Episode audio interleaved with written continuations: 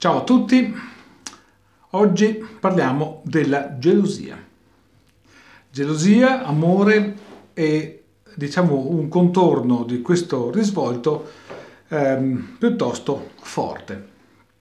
Allora, la gelosia conosciamo tutti cos'è, è una forma di possessività, um, tentativi di, uh, di avere una specie di controllo su quello che è il rapporto sentimentale.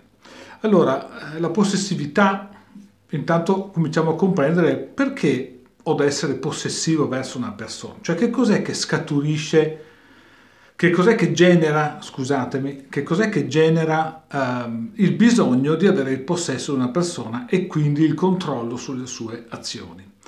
Beh, anzitutto uh, si dice è insicurezza, in realtà non è insicurezza, è un meccanismo, uh, una dinamica della paura molto precisa, molto determinata, la quale condizione di paura eh, attiva per l'appunto il bisogno di controllo e di eh, gestione.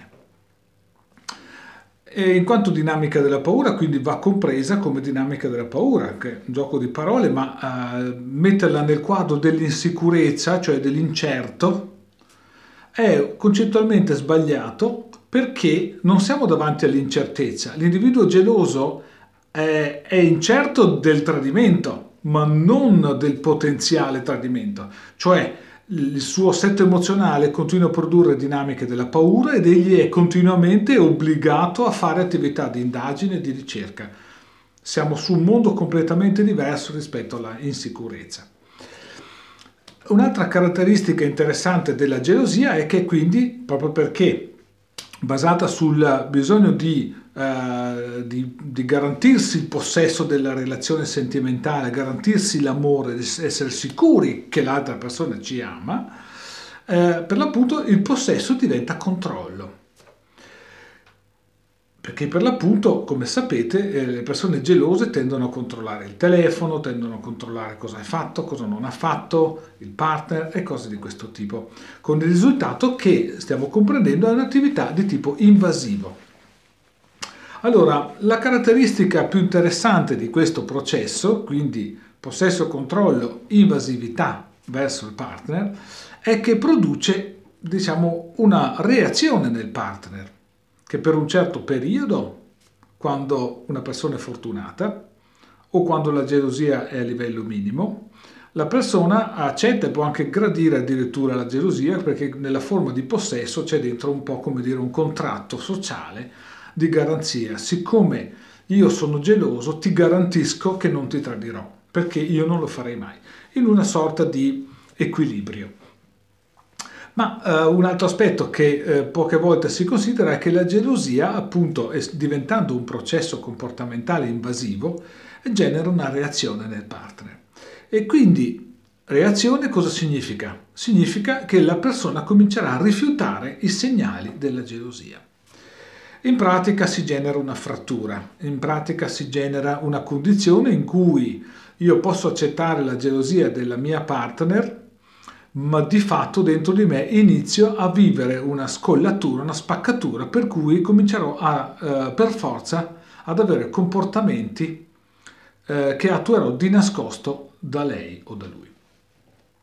Eh, il, la gelosia quindi come fenomeno invasivo genera esattamente, potremmo dire eh, in maniera esplicita, che genera ciò che teme.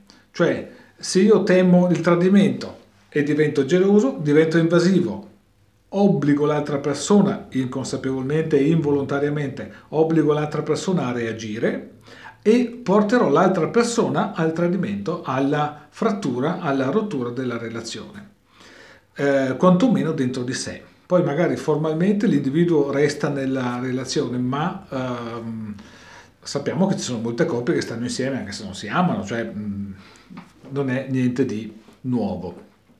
Cioè la gelosia alla lunga produce l'allontanamento emotivo, sentimentale del partner. Abbiamo parlato quindi di una condizione dove eh, la persona gelosa eh, si vede potenzialmente vittima del tradimento, vittima di un disinteresse, vittima di un allontanamento. Quindi abbiamo che la propria paura porta a una rappresentazione di sé con una certa qual distorsione. Quindi ehm, questa mia paura porterà me ad essere geloso e contemporaneamente a percepirmi, proprio perché la gelosia è una forma di controllo, una pressione che esercito, a sentirmici in colpa della mia gelosia, perché non riesco a controllarla. Per cui mi sento alla lunga, mi sento anche vittima del rapporto sentimentale che proietto, questo vittimismo proietto sul partner. Quindi il partner diventa un bersaglio confuso nel quale abbiamo che sul partner ci rappresento il potenziale di minaccia appunto del tradimento, ci rappresento il mio senso di colpa perché mi spiace, soffro di, so che sono geloso, ci soffro di questo mio essere geloso e del mio controllarlo perché è un atto di malafede, di sfiducia verso il partner. Quindi sul partner io produco un sistema di vittimismo molto forte perché da un lato mi ci sento minacciato perché potenzialmente mi può tradire, dall'altro mi sento in uno stato di disagio perché da un punto di vista operativo io continuo a mettere in discussione la fiducia.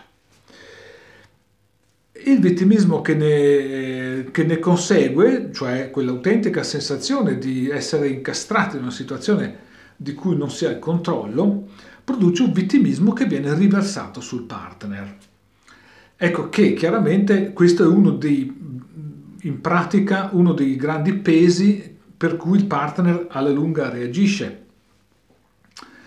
E, ehm, il mio vittimismo quindi per forza di cose ancora più chiaramente, a prescindere da, quanta, da quanto conflitto interiore abbia una persona gelosa, il vittimismo diventa una manipolazione del comportamento del o della partner, proprio perché è un continuo esercitare pressioni piuttosto forti e quindi produrre delle modificazioni nel comportamento del partner. Una cosa da notare è che eh, la gelosia non può essere soddisfatta, cioè non esiste nessuna condizione di comportamento del partner che possa togliermi la gelosia neanche quando il partner è eh, totalmente assoggettato, totalmente succube. Proprio perché è, è, uno stato appunto proiettivo generato dalla propria eh, profonda paura, dal proprio dinamismo emozionale, del proprio schema emotivo, modello emotivo, e quindi una condizione di cui la persona non può avere il controllo se non a livello di approfondire e diventare consapevolmente eh, conscia del proprio schema emotivo. Grazie, alla prossima.